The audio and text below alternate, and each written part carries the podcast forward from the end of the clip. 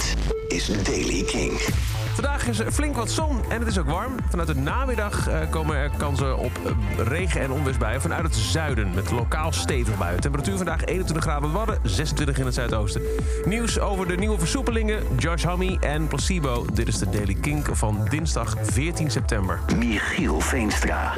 Vandaag is er een nieuwe persconferentie met nieuwe versoepelingen. Anderhalf meter gaat eraf, de coronapas komt eraan. En gisteren was er ook ineens gelekt. Ook versoepelingen voor de evenementensector. We kunnen weer staan bij popconcerten. Maar die popconcerten moeten wel op 75% van de maximale capaciteit. En het nachtleven, dat kan nog steeds niet. Dansen s'nachts, nee hoor, dat kan allemaal niet. Ehm, Ruben Brouwer, hij is de directeur van Mojo Concerts... schoof gisteren aan bij Op 1 op televisie, op NPO 1. En toen vertelde hij onder andere wat er nou zo'n probleem is... aan die maximale capaciteit van 75%. Wat op zich je denken, nou, dat is toch prima? Ja, dit is echt de, de grootste dode mus van het jaar eh, in onze branche, eh, kan je wel zeggen. Ja, dat, dat, lijkt, dat lijkt leuk en het lijkt veel. Maar het kabinet weet, want dat hebben we ze anderhalf jaar geleden al verteld... eh, dat je op 75% capaciteit eigenlijk onmogelijk een goed evenement kunt organiseren. Waarom niet?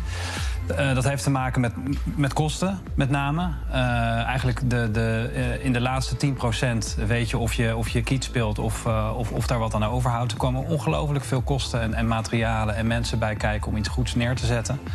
En die 75% die, die, die werkt dus niet. En wij hebben bijvoorbeeld eh, komende eh, weken een, een tournee van Doe Maar eh, hadden we staan. Eh 30.000 kaarten voor verkocht.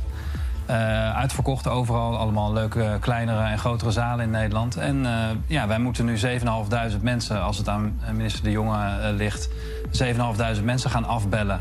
Eh, om vervolgens eh, een mega gat in de begroting te hebben en een verliesgevende tour eh, af te gaan maken. En dat, is- dat is het resultaat van deze maatregelen. Ruben Brouwer van Mojo Concerts bij Op 1. Die erbij ook vertelde dat er regelmatig contact is tussen de evenementenbranche, Mojo Concerts en bijvoorbeeld een demissionair minister De Jonge. Sterker nog, gisteren was er nog een gesprek tussen beide partijen met een bijzonder verzoek van minister De Jonge. Nou, aan de ene kant omdat zij op geen enkele mogelijke manier konden uitleggen waarom het nou 75% moest zijn. We hebben daartegenover een heel eh, onderzoeksrapport vanuit het Field Lab-programma.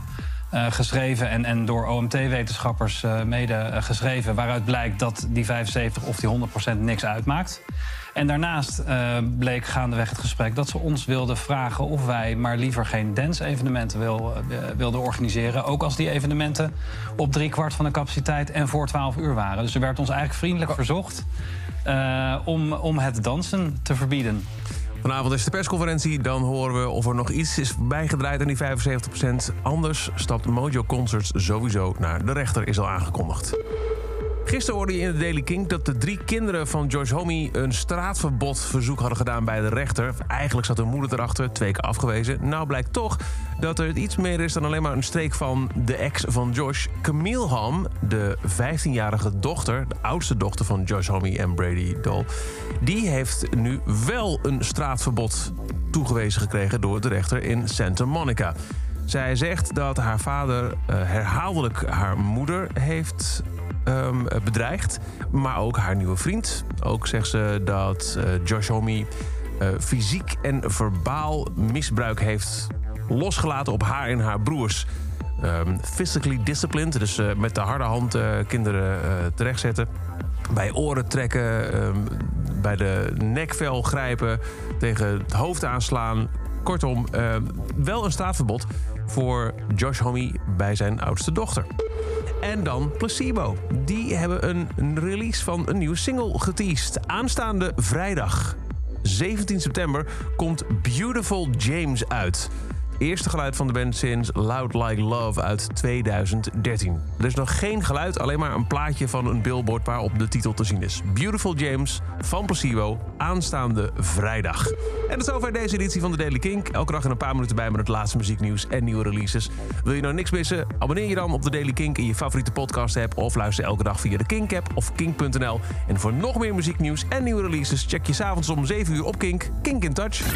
Elke dag het laatste muzieknieuws en de belangrijkste releases in de Daily Kink. Check hem op kink.nl of vraag om Daily Kink aan je smart speaker.